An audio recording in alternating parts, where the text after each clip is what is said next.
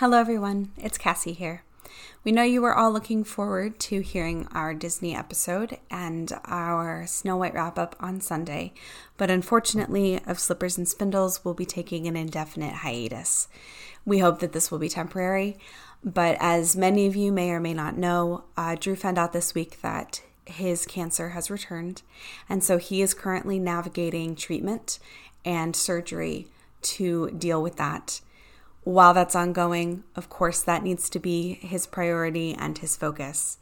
We are hopeful that we will be able to continue creating content for you, but at this time, we will need to take a little bit of a break so that Drew can focus on his health and his healing.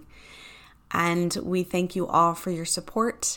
We hope that you will find us on Facebook, join our Facebook group there out of Slippers and Spindles, where we will be posting updates as we have them.